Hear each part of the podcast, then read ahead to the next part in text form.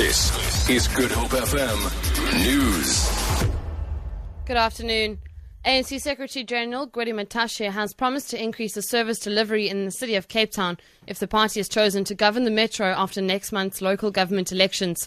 He's been campaigning door to door in Philippi on the Cape Flats.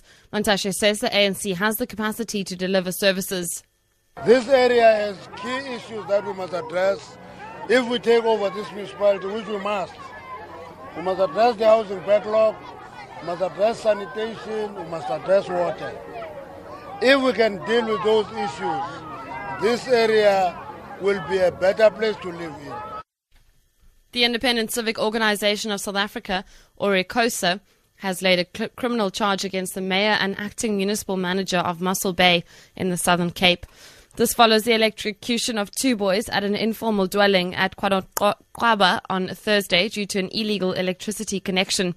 ICOSA's Western Cape leader, David Comfer, says the incident could have been prevented. We, feel it's, it's unfair. The community is screaming the last five years about the problem of power in this area. Nobody was listened to that. And we, as uh, we open a case the, the mayor and, uh, and the MM for investigation uh, uh, at the KwaNonqaba police station in Mossel Bay. Mossel Bay acting municipal manager Harry Hill says the charge is not based on fact and seems to be an engineering ploy.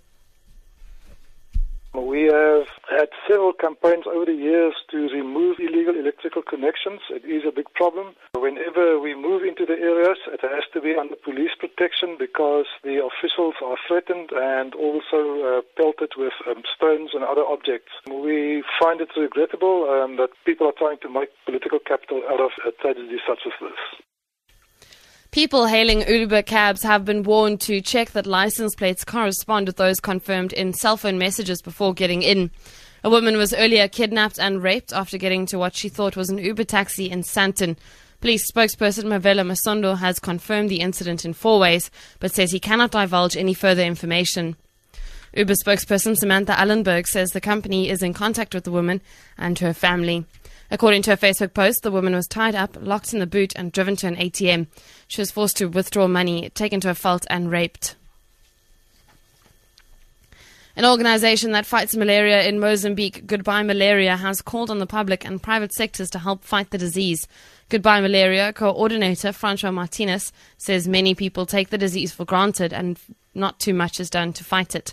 Martinez was speaking at the welcoming ceremony of the Bikers for Mandela who visited the organization's center in Namaacha. For Good Hope FM News, I'm Vicky McCullum.